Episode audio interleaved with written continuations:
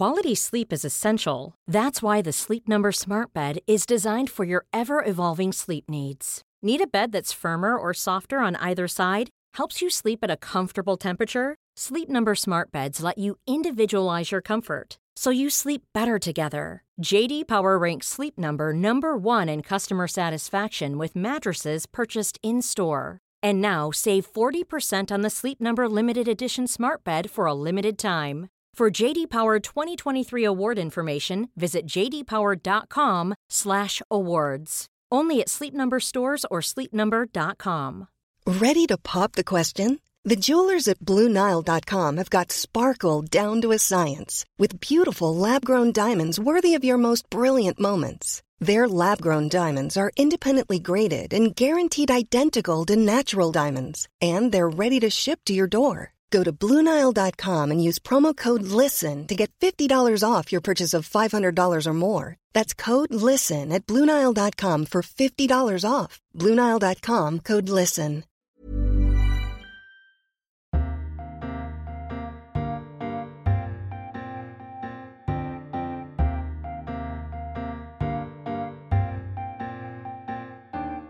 Welcome to a brand new edition of Freedom, Books, Flowers and the Moon, the podcast brought to you each week by the Times Literary Supplement. My name is Stig Abel and I am the editor of the T L S. And yes, I'm back alongside my cheese-loving friend Thea Lenaduzzi. Thea, this is the my, so it's probably your one hundred fiftieth podcast. It's a lot, isn't it? It is quite. That's three years of doing it every week. Yeah, give or take. Give or take. That's a lot. Um, yeah. It's been lovely. Anything? Any favourite bits? I was trying to think of this. It's very difficult, isn't it? They because blur into it's a one. Bit like asking what you had for dinner last night. Yeah. It's quite difficult to remember. Di- what did you have for dinner last night? I leftovers oh. of, of some of some shape or form. Oh no! I oh no, no, they were delicious. So they what? tasted better for being leftovers. Like what? What are we talking about? It was a sort of um, a sort of pie of, with various vegetables. I can't be bothered to make that sound any more exciting than the food than bits. The thing I've liked most about the last three years, there is in many ways talking food.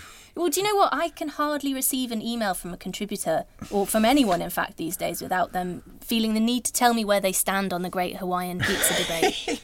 Where, what, if you had to sort of do a percentage, where do you think the, the it falls? I'd say it's quite a good sort of sixty, seventy percent maybe. Oh, what, pro? Oh, no, of, of people who who bring it up. No, but how many of them are oh, pro? Oh, Is it's fifty-fifty. It it's for sure. It's, it's a fifty-two forty-eight. Yeah. yeah, yeah, something like that. Something as uncontentious the, as that. Yeah, it's one of the great yeah. debates. Yeah, so I think maybe we should do more food.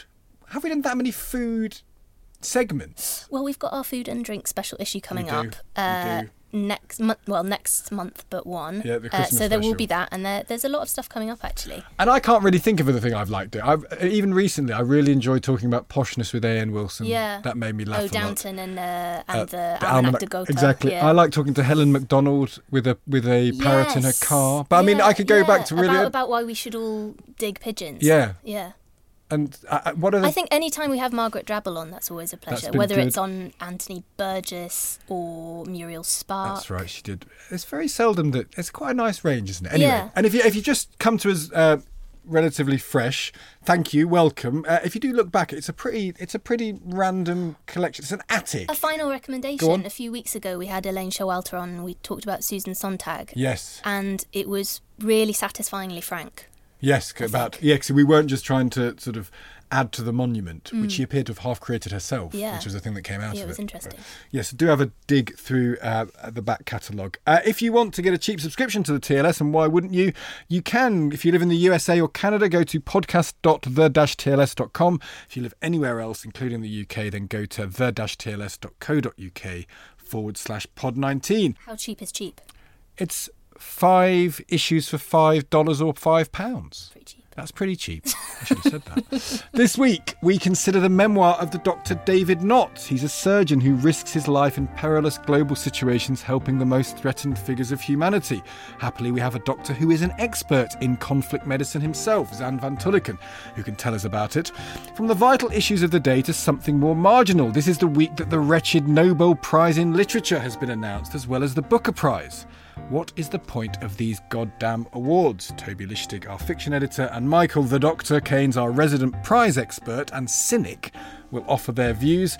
And arts editor and musical northerner Lucy Dallas has been interviewing David Greig, the Scottish playwright who has a new production of Solaris opening. We'll hear what they said to each other.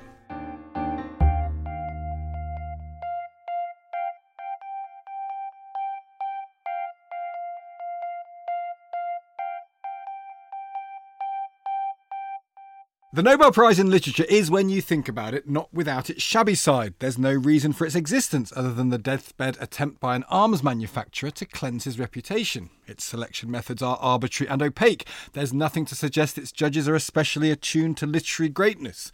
And they come from an academy so mired in recent scandal that last year it didn't make an award at all. Many of the prize winners in the century or so of the prize's existence have returned almost immediately to the obscurity from which they were surprisingly lifted, and several indisputable greats have been ignored. Henry James, Ibsen, most bafflingly Nabokov, one of his century's greatest writers in two different languages. So what about this year when two prizes were awarded to Peter Handke, who with typical Nobel elan is an apologist for Slobodan Milosevic, and Olga Tokarczuk? We'll get to them. Plus last night, when we're recording this, the Booker Prize was awarded to two people, to Margaret Atwood and Bernadine Evaristo. What do we make of that? We've got a piece in the paper by Alan Taylor about his experience of giving the Booker to James Kelman twenty-five years ago, for which the author was more or less vilified. So let's consider the true value of literary prizes with Toby Lichtig and the Doctor Michael Keynes, who are alongside us now. Hello. Hello. Shall we start on the Booker? Because it's the freshest in our minds. You were there, Toby? Yeah, at the prize giving, never turning down a free drink or food, I several, noticed. Several free drinks and well, quite a well free food. What yeah. did you make of it? Explain what happened. Explain how it felt in the room. Um, well, there was Peter Florence, chair of judges. He stood up and he gave his sort of pre-speech, and then there was a dramatic pause, and I think he was milking it a bit before he told us there were going to be two winners. And there, there wasn't quite a an awed silence, but there was a you know a little bit of visible ruffling. And did he explain why? Um, he basically said that it was because they were unable to come to a consensus. So he said they tried voting and that didn't work. Um, and they and yet there and were talked. five of them, so well, theoretically voting must have worked. Quite, at one yes, level. I wasn't quite didn't quite buy that myself either. It's, it's, it is a very fair point, Stig. Um, ideally, you sort of you come to some sort of semi-unanimous verdict with these things, and I think it sounds like they were, were were extremely split. However, I think you've pointed out the flaw in that argument, and I think it was a very strange and quite regrettable decision to split it, especially as the Booker rules actually state you're not allowed to. Um, so they were sort of joyously... Because they were changed, weren't they? Because they did yeah, split so, it so once. There have been two previous Booker Prizes that, that have been split, but back in those days, there was one in the early seventies and one in the early nineties. There weren't any rules saying you weren't supposed to. This time, apparently, the Gabby Wood, who's in charge of the whole sort of prize itself, she's the chair, um, she said, please come to a decision. I mean, anyone who's, who's ever judged a prize will know that one of the first things you're told is please don't split the winners, because it diminishes the, the, the prize itself, and it, it makes, yeah, I think it kind of makes a bit of a mockery of the whole thing. But anyway, they decided to flout this convention. I think sort of seems to quite enjoy doing it. I just don't really see the point of it, and I think I think it's a great shame, particularly for Bernadine Evaristo, who should have just been given the prize. She's a fantastic novelist. It's a really good book. Well, the problem it's, is we can't know, can we? Because we're going to... Because either you think, oh, they wanted to give it to Atwood but were worried about giving it to so famous a writer, so they threw a bone to Bernadine Evaristo, or they wanted to give it to Bernadine Evaristo but they thought Margaret Atwood might come to the, the prize and we need to reward her for being a literary giant, so they threw a bone to Margaret Atwood. And either one throw, of those things is, is awful. Don't throw a bone. Just just, just make a, a decision. I mean, it is literally that you had one job thing, isn't it? Absolutely. And, and there's, they, there, there's something reasonable arbitrary about the whole process of giving prizes, but so to kind of embrace that and just go through the you know go through the process and just exactly do what you're supposed to do. I completely agree with that. If you're going to play this ridiculous game at all, then maybe you should play by the rules. But the fun thing that's emerged from this, which I didn't know, is that a few years ago Peter Florence was on another panel that split a prize. So he has form. He's got form. He what was the panel? Form. He was on the Bollinger Everyman Woodhouse Prize yeah, for humor. Comic writing. Yeah. And that time there were four members of the jury, or whatever you call it, you know, which sounds a bit silly anyway. And they just in the end said, oh, let's have two winners. And they both got a pig to be named after yeah. them, an old Gloucester pig. But you're cynical about prizes generally, aren't you, Michael? I actually use them personally. My, as responsible literary journalist, or there's probably a better term, ruder term. Um, but we have to pay them some attention, don't we? But as editors, it gets very boring reading reviews where every every other author is a prize-winning author. You just cut that out, it gets really tedious. It doesn't mean anything in critical terms, except that somewhere along the line, they've picked up a little bit of prestige, but that's part of the job nowadays. So it's as common as saying, I can hold a pen. The other thing about it is, I personally, as a reader, it does me a great service, because I think, there's six books I don't have to read this year. Someone at a party will say to me, oh, have you read the new Margaret Atwood? I'll say, oh, isn't it marvellous? And I can leave that out. And it's it will be the absolute consensus, bog standard, boring collection of the worst collection of novels you could ever want at the front of the shop. And I don't want to read that. I will read that later when the fuss has, has died down about it. Because there's an argument, though, that if you talk to some booksellers, they would say the opposite. For people who don't dip their toe in literary waters very often and maybe will only read four to six literary, in inverted commas, I'm not saying that actually has a meaning, but you know what I mean, we all kind of understand vaguely what I mean, and it guides them towards, you know, the Bernadine Evaristo is an interesting and good book. I do totally agree with Michael, but I have a however to add to that, which is that last year's winner, Anna Burns for Milkman, I think it showed the Booker Prize at its best. It was a book that I happen to think was completely excellent. It it wasn't selling very many copies, as it, you know, it was never likely to do before it, it won the prize. It suddenly, it's been selling sort of two, three, four hundred thousand copies, I think now. It's totally changed her life. She gave a very moving speech, yeah, I heard about that. Um, about how, you know, it's changed her life financially and just in terms she of her was, literary. She was on the breadline, wasn't she? Oh, completely. Yeah, I think she she was sort of heavily in debt and living um, with friends, and she actually gave a very moving speech as well about how it brought her family together. I think she hadn't been in touch with siblings for a very long time, and suddenly this new fame. Anyway, that was the background, and you think, well, Evaristo's not in quite an analogous situation. I think she's been more fated throughout her career and sold slightly better than Anna Burns did, but this prize could or could have changed her life in the same way. Instead, we're sitting around discussing the controversy rather than discuss- discussing her very good book. We haven't even mentioned the title, Girl, Woman, Other. You know, yeah. This is the book that has won the Booker, but no one's actually talking about it. And let's be honest, there's a sneaking suspicion this is what the judges wanted. It's like referees at a football match. If you're talking about the referees, they're having they've had a terrible game. You know, you, you don't go to a match to watch the referees. You go to watch the football, and the referees make it happen. And it seems to me exactly the case with judges. There's a smugness, there's a kind of relentless smugness that they've flouted the laws, that they've broken the rules. They had to get, you know, another member of the literary establishment to come in and tell them what the rules are, and they still ignored it. It just looks like it's relishing all of this stuff. I completely agree. I think it's, yeah, I think there was a, a, an arrogance to doing that. I suppose it also depends on what they think, their, they being the judges and, and the chair, what they think their job was. A bit of what you were saying before, whether they think it is their job to bring people to books, and these prizes aren't for us at all.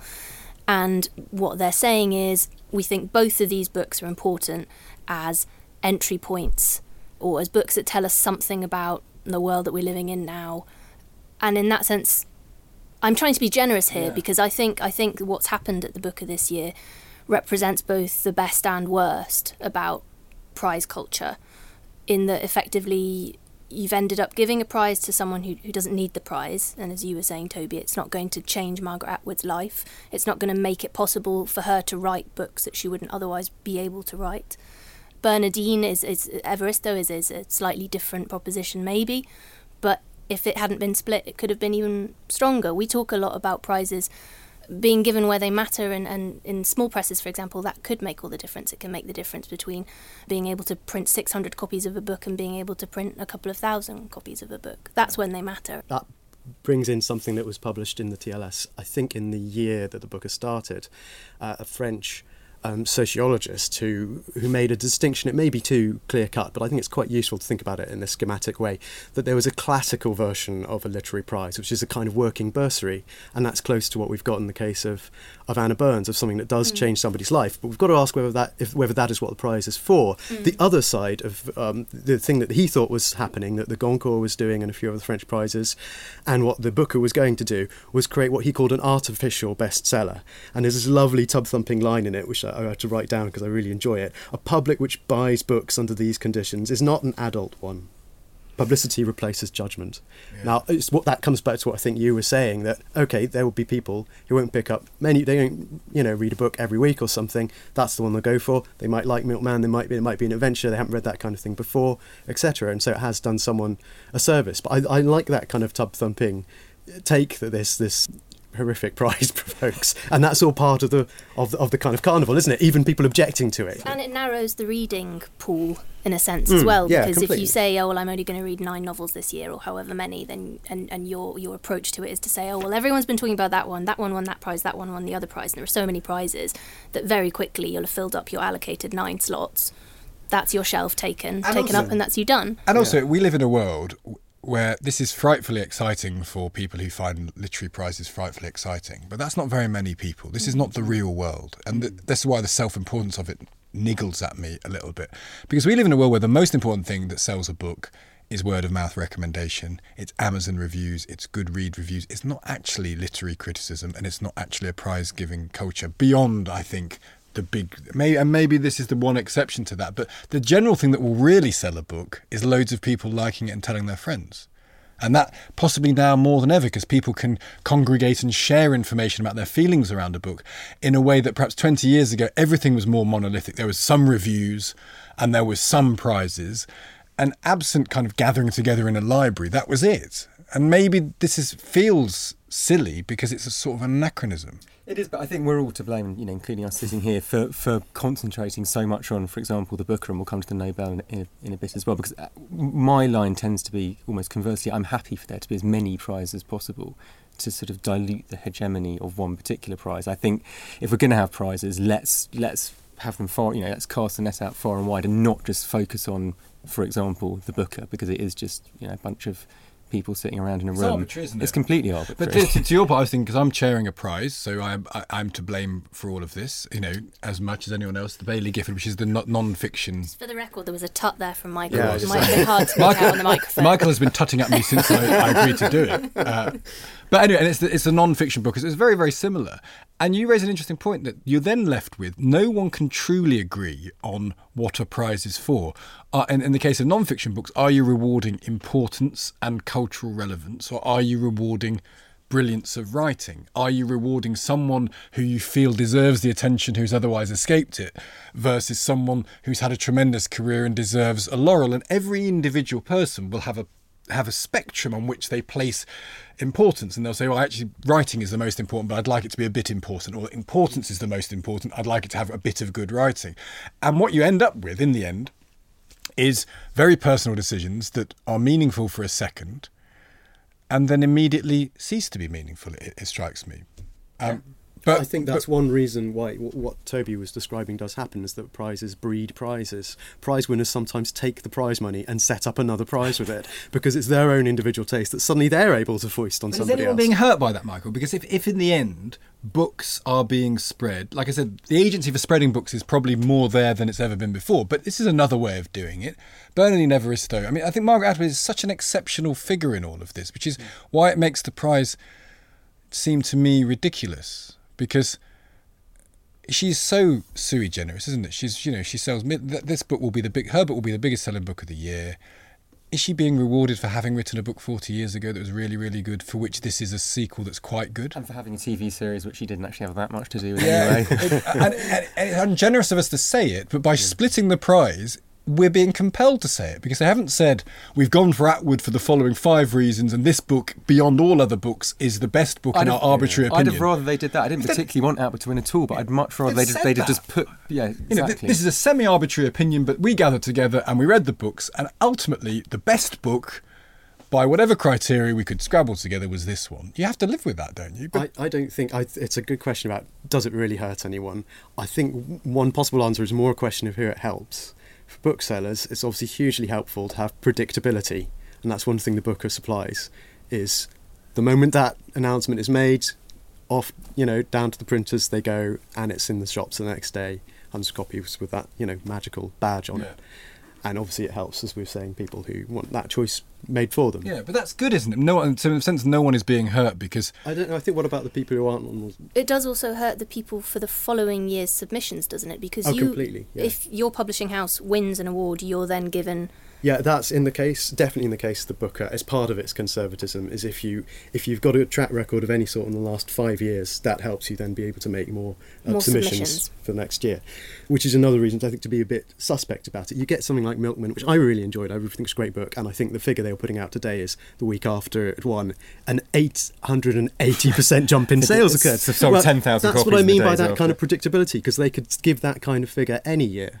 If yeah. they just gave the award to Atwood this year, maybe the figure would be, yeah, okay, a lot smaller, but similar effect. We know what's coming. And if you look also, then there's this, the judgment of history, because, you know, we've got this piece by Alan Taylor about James Kelman, which was a book for which the judges were vilified for giving How Late It Was, How Late, because it was a bit sweary.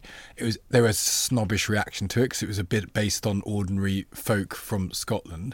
There is an argument, I've read the book, that it's not particularly enjoyable book, so it feels like an odd odd choice. But there, how many of the Booker Prize winners will really also win in the great competition of history? How many in fifty years' time, one hundred years' time, of these books that get all of this puffery will be judged by posterity to be great? Well, interestingly, so for example, the last time it was split was in ninety-two, and Michael Ondaatje's book, The English Patient, was split with a Barry Unsworth novel. Now, last year, for the Booker of Bookers, the fifty-year anniversary, Ondaatje's book was voted the top one there. It didn't even win its own year.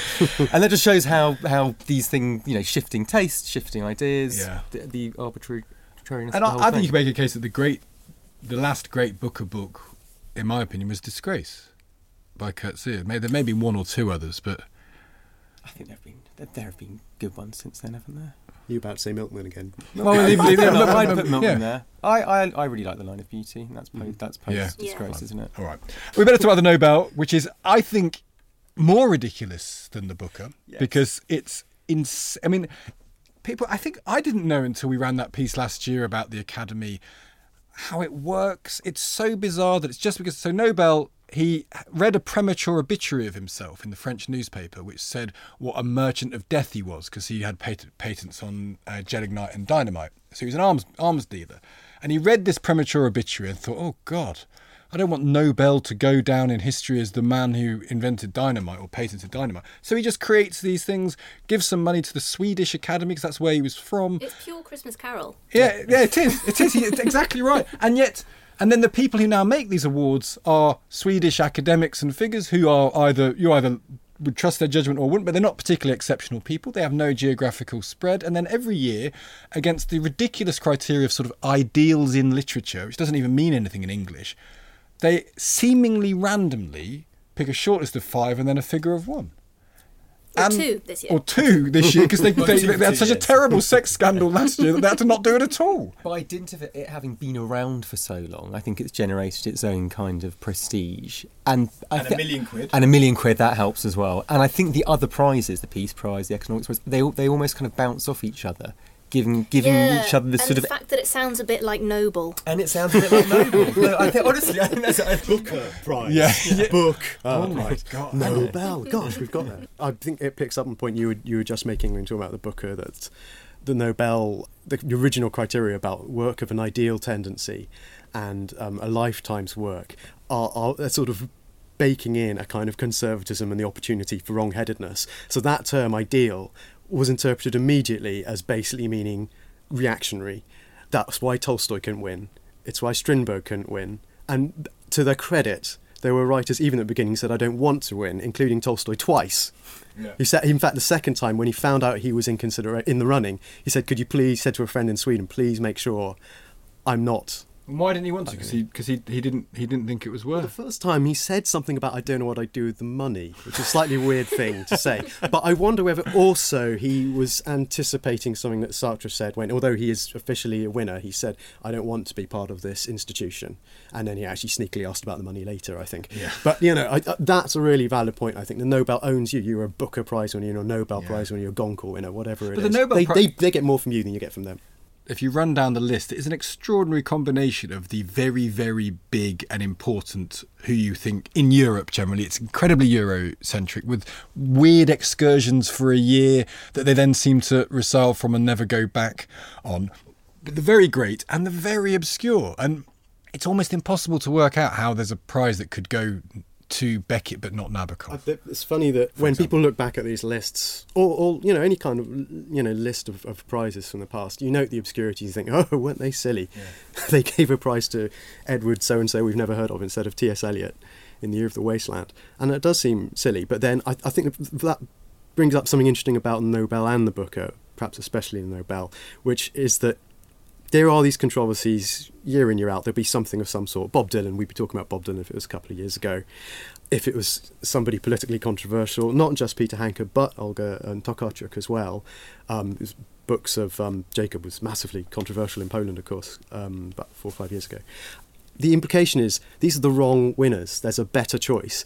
I think the actual problem is that the choice has to be made at all. I... And that's why you end up with that ridiculous list, because you go, OK, oh, I've got Kipling, and it stands the test of time in some strength. Actually, you know, it's starting to wane now, yeah. But twenty, thirty years ago, people said, yeah, yeah Kipling, a great. Sully Prudhomme, first winner, not a great. No. But this, because it's, it's might as well be arbitrary, you might as well throw a stone. Well, and, and, and because we can't judge it, we don't know... These are sort of kind of faceless people doing it against faceless criteria. Again, particularly the Academy. I think if you asked one hundred people in the street who even like books and said, how do you think they award the Nobel Prize in literature? I mean, no one even knows the name of it, because in English it's either in literature or for literature. We had a row at eight o'clock last night about in, but our style guide says for. It's in, though.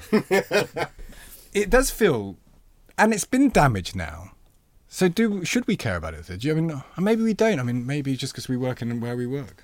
It's, it's difficult when you work in the media, isn't it? Because ideally we'd ignore it, but then if we're ignoring it and, and everyone else is talking about it, then we're not part of the conversation. I'm doing scare quotes there. No, no one can see that, but it's but it's true. It's, it's, it's to what it, that, and that, that's why my line is, is is try to engage with lots of different prizes as well, and then you can sort of dilute the hegemony. But it is it's it's very strange. I, I didn't, in fact, until our colleague Rosdanine wrote an excellent piece for. Um, the website a couple of years ago about the judging process, I didn't really even know how it worked. No. The way things get whittled down, and you've got a short list, or a long list of fifteen, and then a short list of five, and, and then you don't know for fifty years who was on the short exactly list. Gets released. So actually, the, Ros mentioned it in her piece. In nineteen sixty-six, you had the short list was Nabok- Nabokov, Auden, Beckett, Graham Greene, S Y Agnon, the Israeli um, writer, and Nelly Sachs, and that was given jointly that year to Nelly Sachs and S Y Agnon, not the others, interestingly. Yeah, and that, yeah, there we go. uh, should we play a brief game of the Nobel Prize was in this room? We're a bunch of faceless, arbitrary people, so we could have a go. Who would we give it to? Anyone have any people they would... Chuck a stone, as Michael says. Yeah. Got anyone you particularly...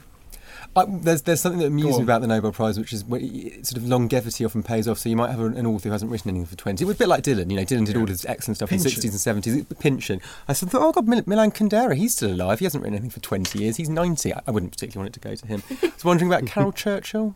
Oh, that's interesting. Interesting. Could be an interesting choice. Yeah. Anyway, mm. Annie Proulx. Yeah, yeah. I'm, I'm a big fan of yeah, hers. Yeah, yeah. Michael, anyone? You, you're not going to even play in fantasy no. Throw a stone. I, I would have resigned years ago. I think what I'd do is maybe I'd give it to someone like, um, oh, one of my old friends, like Salman Rushdie, and say, but you have to pay for it. And then we bill him the a million, and that would go to charity. It would cost a million to do it. Yeah. Yeah. I think that's the way to end it. I have nothing to add. I have no interest. no interest. At all. Just giving, I have no interest in giving this prize no, to anyone. Fine.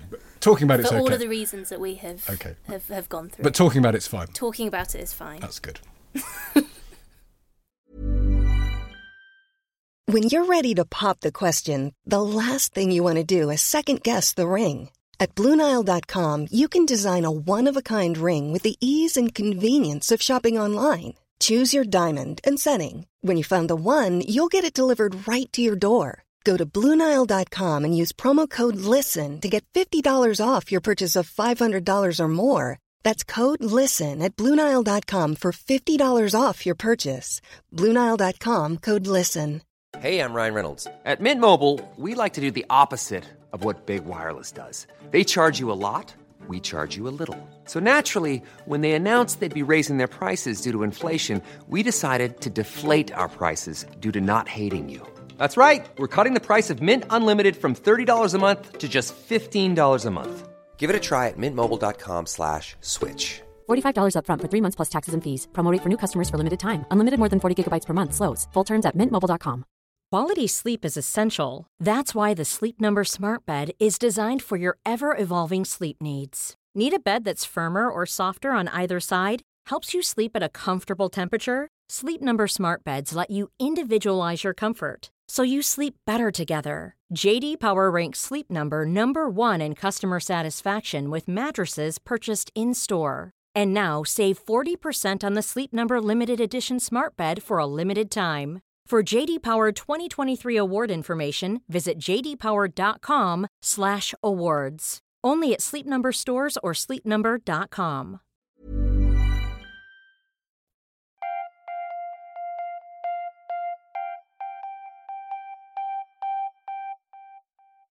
Every year for the past twenty-five years or so, Doctor David Nott has taken a few months off from his job as a consultant general and vascular surgeon for the British National Health Service to travel to the sites of some of the most gruelling humanitarian crises to lend a hand and save lives.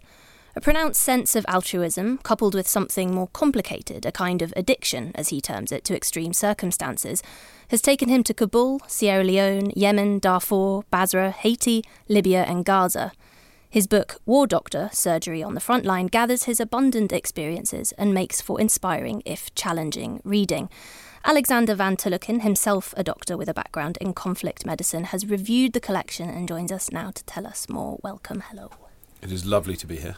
Um, it's lovely to have you. Oh, um, nice. Politeness. I know. In fact, it's not like you a long-time listener, first-time visitor. yeah. yeah. You've been on this before, haven't you? Yeah, but only phoning in. Oh, phoning in. I think the last time you were in a car at the side of a motorway. What were you doing about last time? Can you remember?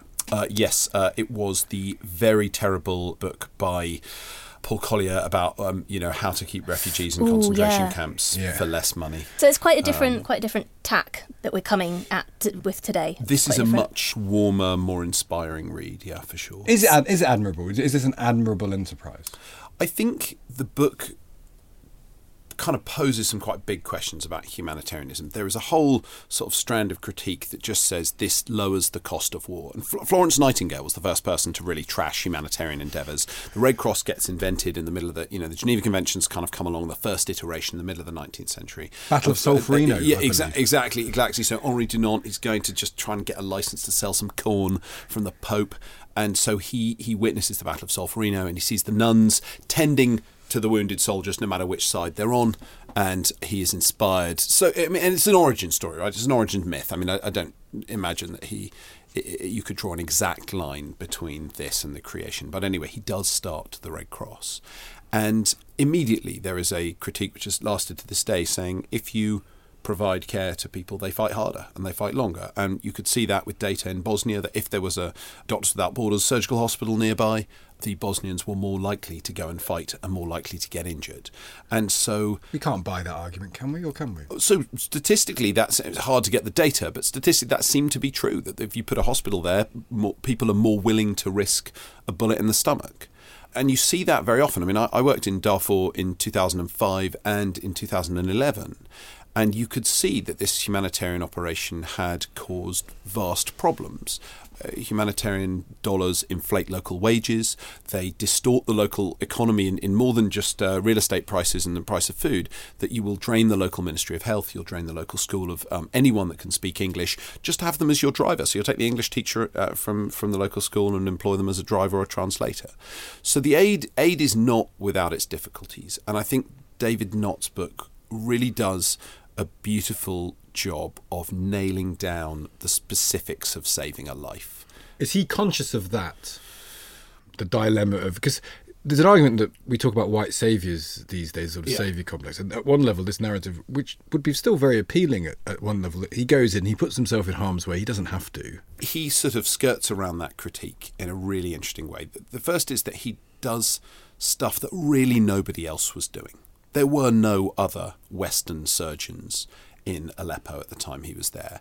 And ordinarily, it's less dangerous for me than it is for the local doctor from Darfur. If I'm working in the field hospital, I go home every night. We've got security guards, all sorts. I'm not caught up in the difficulty and I can leave. But for David Nott, he was probably in more danger than his Syrian colleagues. So he gets to speak with a different voice to, you know, there's a whole genre of kind of humanitarian adventure literature, and most of it's rubbish because most of it's it's war stories, it's not thoughtful, it's not a critique of the endeavour, it's just it's just larks. And this avoids that because he can speak with a voice that really no one else can speak with. And at least some of the trauma that he's articulating is his own in a legitimate way. Whereas, you know, the sort of, oh, so traumatic working in Darfur, well, not for me compared to any of the local people. And how does he explain how he got started? How does he explain his motivation? I mean, was there an epiphanic moment? When did it come? Yes, so interestingly there is. Uh, he talks about the killing fields, and he goes to watch the killing fields um, in the movie theatre with his dad, and he realises that he wants to help people affected by these kinds of crisis. But he is very clear in the book that for him it's an adventure, and he is a, an adrenaline junkie. And there's this sort of extraordinary parallel story running in the book, which is that he is also not just an enthusiastic amateur pilot, but at one point is an N H S doctor with a private practice, also doing humanitarian surgery, busy life, and is a professional part-time commercial airline pilot. And you can't, so I haven't included that in the review because you can't you can't sort of insert it into like the, the central story. And by the way. Yeah, it's like also just a weird little detail. He's appealing, I think, because that would sound so obnoxious as a kind of set of achievements, as a kind of incredible life, except that he describes over and over and over again how close he comes to crashing these planes because he's tired or he just isn't a very good pilot. He almost kills all his friends in a helicopter crash because he hasn't planned it properly. And so part of the book's appeal is... It, a huge amount of it is just that he has seen things that no one else has seen, or that no one no one else from the West has seen. There's a sort of charming bit where he, he describes fishing a detonator out of someone from their sort of body cavity during surgery, and kind of making a note that that's a dangerous bit of humanitarian surgery. And then later on, someone's on the operating theatre and, a, and a, some bit of munitions or detonator or something falls out of their pocket. And he's really annoyed at himself. And he says, oh, you know, I should have learned, you know, I should remember to check for explosives in or on the patient. It's like when you're putting your jeans in the washing and you have to check for receipts. It's it literally exactly that. I mean, now with the waterproof... There's a lot at stake. The waterproof five pound note has slightly solved that problem. It's but, lessened um, the horror. You have lived that. Yeah, exactly. Yeah, as there's, have there, there's a yeah. book in that. We had a yeah. piece in the in the paper a while ago which is about a, sur- a surgeon's memoirs, because surgeon memoirs are kind of common as well. Yes. And in it, the surgeon was kind of talking about the sort of sociopathic nature of Henry surgeons. Marsh. Might well have, it would have been. Yeah, I'm sure. Yeah. yeah. Um, is that your experience? Is that a thing? Is there a personality trait? Because I remember at university there was always the people who were training to be doctors, and there was a kind of a there was that person's going to be a surgeon, and it was kind of a shorthand for saying he was a bit full of it. Often men, he was a bit full of himself. I mean, and what you're saying is someone who says, "I'm going to be a professional pilot. I'm going to be a doctor. I'm going to do mm. this." Is there a certain amount of ego attached to surgery generally, do you feel? I don't. Interestingly, my, my twin brother was his um, one of his junior doctors and liked him and said that he's a very likeable person. One of David guy, Nott's. One of David Nott's. Uh, my sense is he doesn't... You, you need a certain boldness to cut into anyone. I, I've done about two appendicectomies and I found that that was... It always struck me as mad to take a knife to another human. I don't have that personality trait, but I, and I recognise the sort of... that description of the surgeon as psychopath, that kind of weird... mixture. I think the sense you get from David Nott is that he's running away from something pretty big. I think his he, he describes a childhood that was sort of idyllic for the first few years, growing up in Wales with his grandparents, and then he moves to England with his mum and dad, and things are a lot rougher and more difficult, and he sort of experiences racism for the first time. He is part Asian and Welsh, and I think he probably got a, a mixture of the two kinds of prejudice in England. But he has an unhappy childhood, and I think he buries himself in these extraordinarily distracting tasks in order to not have to face the kind of realities of life. That that's my interpretation on it, which makes him appealing, at least to me. Well, and certainly for um, a substantial part of his career, he was single, didn't have his parents, I think, had both both died, mm. didn't have any children. And then towards the end of the book, that changes. He does get a girlfriend and subsequently and two children. Her, the, and two the, chi- the, exactly. the book is dedicated to them. Yeah. So how does that change the equation for him? I think it's got a very nice... He falls in love and he keeps doing the surgery, and he describes how these humanitarian missions are kind of destroying his life and how hard it is to hold a relationship together. But he, at, at the same time, is realising that he, he is pretty strung out, and he's got a couple of surgeries of post-traumatic symptoms that are quite significant, sitting down with the Queen to try and tell her about Aleppo, yeah. and he can't talk about it, and she does this rather sweet thing of saying, let's just feed the corgis in silence, and they feed the dogs, and she says that's so much better than talking. It's a sort of weird, stiff upper lip, kind of uptight Englishness that actually seems quite gentle and human in the, in the book. And there's another story where he comes out of a meeting and he's been weeping uncontrollably for hours. And I think at the same time as that, he realises that he... can do more good. He is so prominent. He's been on Desert Island Discs. He's got, I think he got an O B E. He sort of has this sense that he's more and more prominent. He's able to go on the news and talk about Syria in a way that really very, very few other people could, because he could see a thing in Syria that no one else could see, in that he could see the way that the injuries were affecting people. And so only a surgeon could put together that the pregnant women were being targeted by snipers, not to kill them but to injure them and injure their babies, that people were being targeted by snipers to, to wound them and maim them. And really you can only kind of put together that picture if you see where the bullet goes in. Um, Which is interesting and horrific in the sense that we're just talking in a week in which Syria yet again yeah. has, has you know, faced appalling violence. The Kurds, thanks to some of the policy making or lack of policy making, lack of strategic thinking of Donald Trump. And it makes me wonder how, in America, for example... Well, strategic thinking if you own a hotel chain in Turkey, isn't it? Is that... Yeah, well, that, that's about as strategic yeah, yeah, yeah. As, as it possibly gets. But I wonder whether books like this, can they make a difference? Because to America, for example, and I wonder how if what if this book sells in America, all of these things are very faceless debates, aren't they? I think Trump can, can when he goes around the country this year and next year... Mm. campaigning, he'll say, my job is to get out of all foreign wars. Foreign wars, by definition, yeah. are bad. Hillary Clinton wanted them. She's a hawk. Yeah. My predecessors wanted them. Obama half did them, half didn't do them. My, and it doesn't matter that people won't know really the relationship between Turkey and the Kurds. They won't know about the problem of Assad versus the problem of I S mm. and how the com- very complicated alliances that, that, that work in that area. Do you think there's any role for books like this to sort of put a put a human face and body to, to those type of, of issues? Well, I, I would say that is the whole... We started with a, the critique of humanitarian aid, this kind of lowering the cost of war, lowering the price of violence. I think the defence of aid is that people go in and bear witness to what's happening. And that seems to me to be the value of the whole project. So, yeah, I think that is... The book, in, in a way, is the one... totally defendable, valuable product of aid. He's he's bearing witness, and that's it, this is not a brilliantly written book. It's it's well enough written that it kind of romps it's not along. Badly written. I've read he's, half of it. It's, it's he's, not. Yeah, it's he's fine, a likable. He's a likable character. You're interested in what happens. He's got a story that no one else can tell. It, it, it's for sure. I I'd recommend it. Um, but it's not a great piece of writing. But um, but no one else could have written it, and so his job is to be credible and to tell stories that the people in Syria can't tell. All the debate about white saviorism, which voice are you speaking with, all these things, I think he skirts around it because of because of what he's... And that's probably, in some ways, there's nothing worse than having a theoretical debate when there are practical problems. Yeah. Well, I, so I would I would say the book, can it do good in a concrete sense? No, but if you could, if I gave you a magic button and said make it better in Syria, what, what would you do? Would you kill Assad? Would you start assassinating? You know, what would you? How would you make it all better? Also, it all hinges on, on the same sort of debate as war photography does in terms of, is it well, is it, is it, yeah, and is it, how do you bear witness? Do you switch from bearing witness into sort of pushing and campaigning and steering?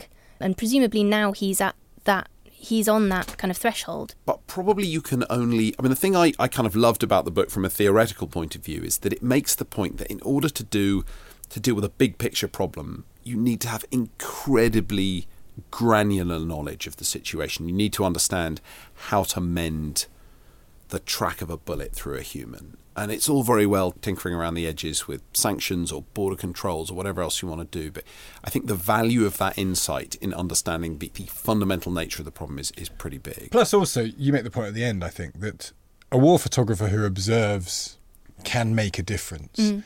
But a, a war doctor who both observes and gets his hands dirty, mm. saves a life. And a life saved, in the scheme of things, is vastly important. And you quote, I think, at the end, the, the Quran, which... Is I quote him quoting the Quran, whoever saves a life, it shall be as though he had saved the lives of all mankind. I can kind of buy that in the sense that not only are you bearing witness, which is very important, but even if just one family gets someone back who otherwise would have died in a sort of horrible pool of their blood with, with shrapnel inside them, in and of itself, that's a that's a plus thing to put place in your account, isn't it? I think so, and the, probably the best sort of rival, maybe not rival, but kind of companion book to this. David Reif, Susan Sontag's son, um, wrote a book called A Bed for the Night, and he kind of poses that exact question and says, look, it won't... He quotes a Brecht poem about a guy raising money for the homeless, and he says, look, it won't change the world. It won't stop kind of conflicts between people, but for a night... the snow will be kept off a few people's head. And that's the value of it and the limitation of it. And that, to me, is is what humanitarianism should be. These huge international kind of humanitarian industrial complex, I'm sceptical of, but the value of going to a place and standing next to the people who are the targets of an abusive government and trying to see what's happening through their eyes and help them in some small way. That that feels to me intrinsically valuable. And I think he really demonstrates that the limits of it and the value of it at the same time. We'll have to leave it there, I think. Uh, Xand van Tulleken, thank you very much indeed. Thank you so much for having me.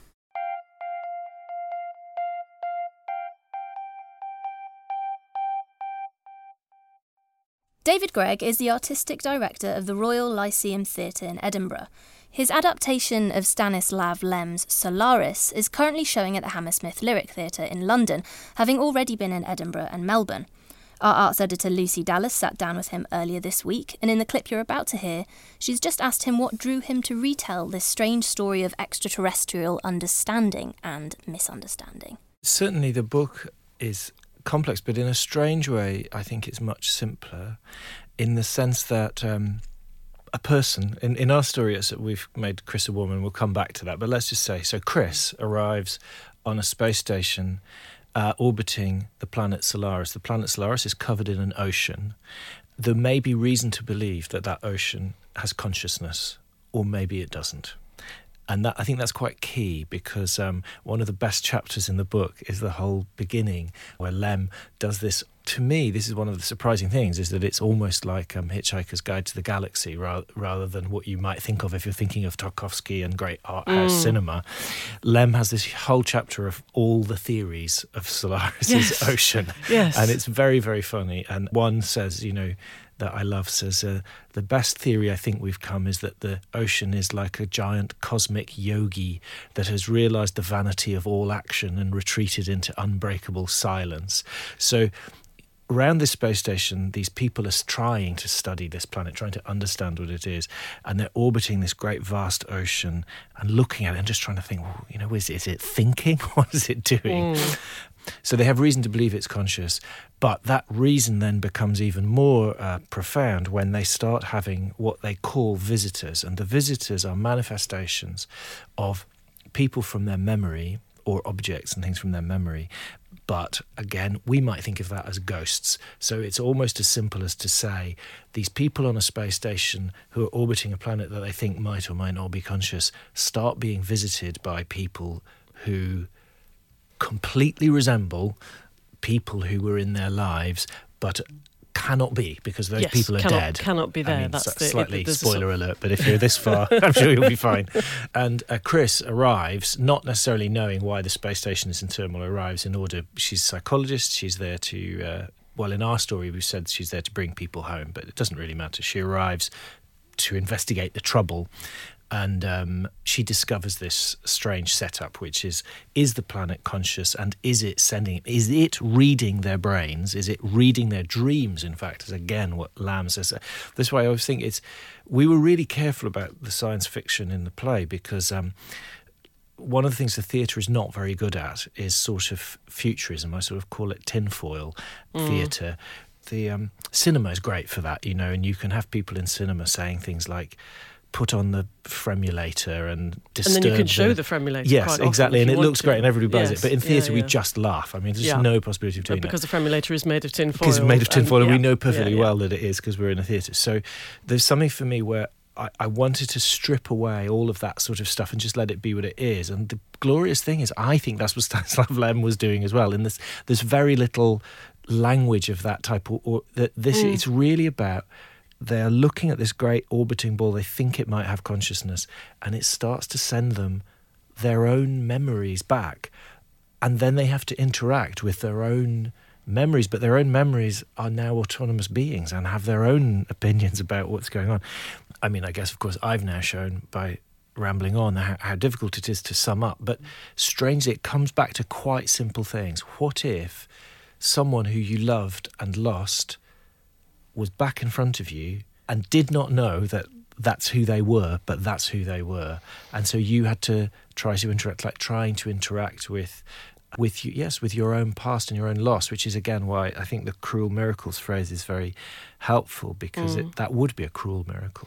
And it's also, it's something to do with, well, it's to do with all sorts of things, isn't it? But it's also to do with time, because they are, they have some memory of of who they were. They have your memory. Yes, they have, they have your what, memory of who they, they were. They have what because, you think they are, yeah. But then from that point onwards, they are. They, they start are, to yeah. develop. Because yeah. it seemed to me, so I'm jumping right no, in the middle no, of this, so but it's but it's there's yeah there's so much to, to talk about. It seems to me that, as well as many other things, it's it's it's kind of about A I. I mean, not not specifically about A I, but it's about consciousness. What is consciousness? Yes. What do you do when something created, in this case not human created, yeah. begins to have a mind of its own? Yes.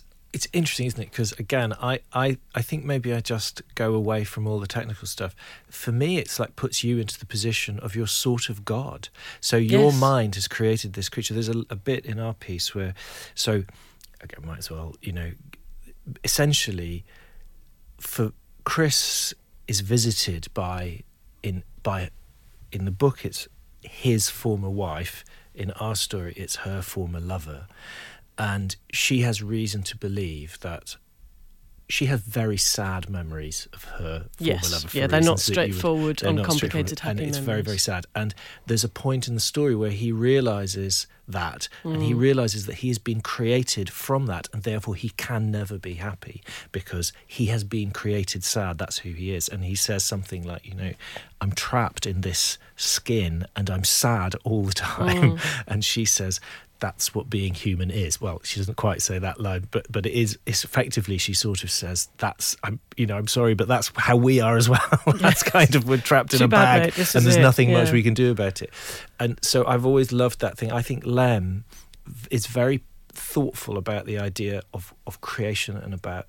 I think there's a lot of religion in it, so it's about God mm. because they look at this great big ball of consciousness, which could be the most. It could be. Uh, the biggest intelligence that has ever existed, or it could be like a child. And and yeah. and then there's this lovely thing that I think starts to happen when you start thinking, but what if, what would be the difference? If you see what I mean. And yes. there's something really extraordinary about the, that maybe the most intelligent thing we could do would be to have a child's consciousness, or do you see what I mean? Yes, and yeah, the yeah. Lem's book is full of that. Every thought is a turn on itself and a philosophical twist. Um, and it's it's also it's it seemed to be very much in your play as well. It's in a way, I mean, it doesn't matter. Of course, it does matter. It doesn't matter whether it's a god or a yogi, or there's one theory that it's the autistic ocean that yes, doesn't really know what it's yes. doing, or it's a child, or it's deeply it's, malevolent and could, in could fact, also absolutely be, could also yeah, be deeply yeah. malevolent and saying, "Get out of here. This yeah. is what I can do to you." Yeah. But that's not the issue because there's nothing the humans can do about that. The the issue yeah. is how the humans yeah. respond yes. to it and kind of what they what they do with yeah, it. Yeah. And actually, I want to go straight to the yeah, gender thing yeah. um, because you've done the book and certainly the first film, the Tarkovsky film. They're very sort of classic, especially classic sixties S F in that they're very blokish. They're, yeah. It's basically all blokes. Yeah. There's a couple of women drift in and out yeah. with cups of coffee, and then and then yeah. there is a lover figure, and, yeah. and also Who's arguably the, the ocean, the unknowable, yeah. Yeah. emotional I mean, yes, ball, yes, and then yeah. there's a lot of men being rational. Yeah. But it doesn't get them very far, no. being rational. But in yours, I was thinking, because we're used to, to blind casting in theatre. Theatre yeah. has been completely in the vanguard of that. But but I think here it's more significant than that, isn't yes, it? Do you yeah, want to yeah. tell us yeah, why? So, so, well, first of all, we were thinking about this. The idea came from Matthew Lutton, the director, who's a fantastic Australian director, uh, who I, I had his picnic at Hanging Rock at our theatre. Mm. He loves looking at film, which I think is very interesting. I think... the new canon, in a way, in theatre is increasingly film. Yes, yeah. I just think it's interesting. I'm not sure it's, you know, I love traditional plays as well, but it was interesting. And uh, I, I was fascinated by his take. And he said the next thing he would like to do is Solaris, and would I like to do it with him? So that came from him, because I was going to yeah. ask you why... Yeah. Why you came to it? Yeah, well, well, it started with that, and I mean, I could have said no, but what happened was, I he said read the book, so I read the book, and I, I knew there was a Tarkovsky film, and I'd seen a few Tarkovsky uh, films as a student. I mean, I say seen, they'd kind of drifted past my consciousness probably when I was stoned, and I don't really remember very much about them. But I kind of knew. I kept thinking, well, God, you know, what, what's that going to be? It's going to be how, really how are we long. Do you know? that? Yeah, but yeah. I read the book and immediately got this sort of different take. Then I went back to the film, and uh, I remember, I remember just so many men. I mean, I love the film. The film is glorious, and I would really recommend it to anybody. And, I, you know, it's a delicious thing. You want to go back and savour it again and again because it's so beautiful and so moving. But it is so many men. And there's one bit where um, the the equivalent, I suppose, of NASA, you know, NASA headquarters is is all these, like, have forty or fifty men in oh, suits. In the film. Yeah. yeah. And they're um, and they're looking out and they're going, what does it, what does it want? What What is it? What? And I thought, oh God, it's a woman. This is all about this is all about men not being able. What thing? Is this unknowable thing?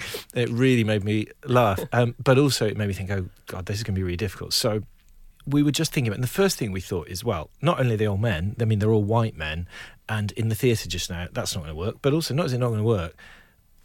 This is in an alternative universe where people are called Jabarian and Professor R V yes. Chang or whatever it is. Doesn't so it didn't seem to be any reason why. Yeah. Also, I think it was totally in the spirit of Lem that the astronauts would be a representative sample of the world. And I thought Lem absolutely, if he was writing it now, would have put women in it as astronauts, because I don't think he's interested in...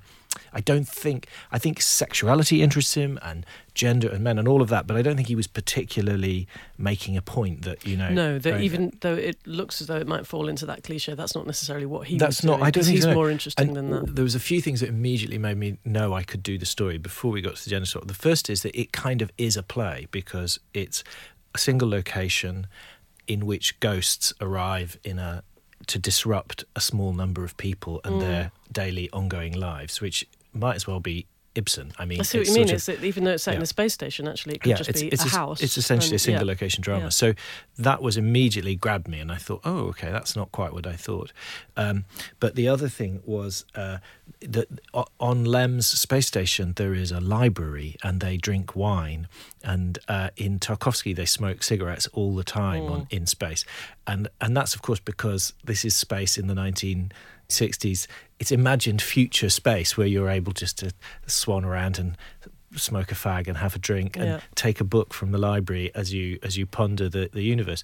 And so what I suddenly thought was, if we do this, but we set it in the future of the past. So so on our space station also we have um, old technology, and we we um, we've kind of gone back that way.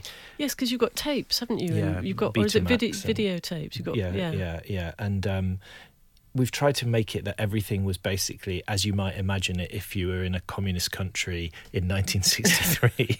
even the even the furniture has that sort of look.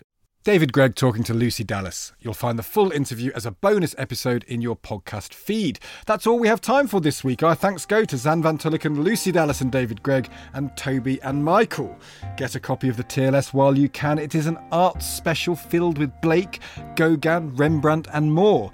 Plus the question is again asked and answered, why are there no great women artists? There are. Next week we have a journalism special. Nobody tell Donald Trump. Until then, from Thea and from me, goodbye.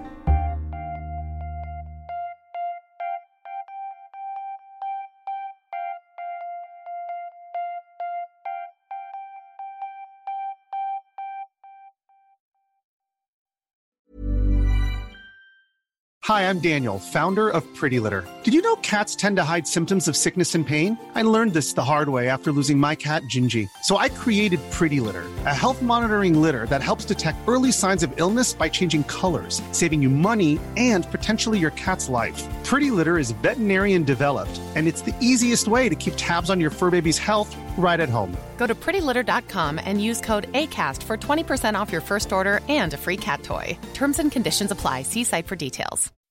When you make decisions for your company, you look for the no-brainers. If you have a lot of mailing to do, Stamps dot com is the ultimate no-brainer. Use the Stamps dot com mobile app to mail everything you need to keep your business running with up to eighty-nine percent off U S P S and U P S. Make the same no-brainer decision as over one million other businesses with Stamps dot com. Use code PROGRAM for a special offer. That's Stamps dot com, code PROGRAM.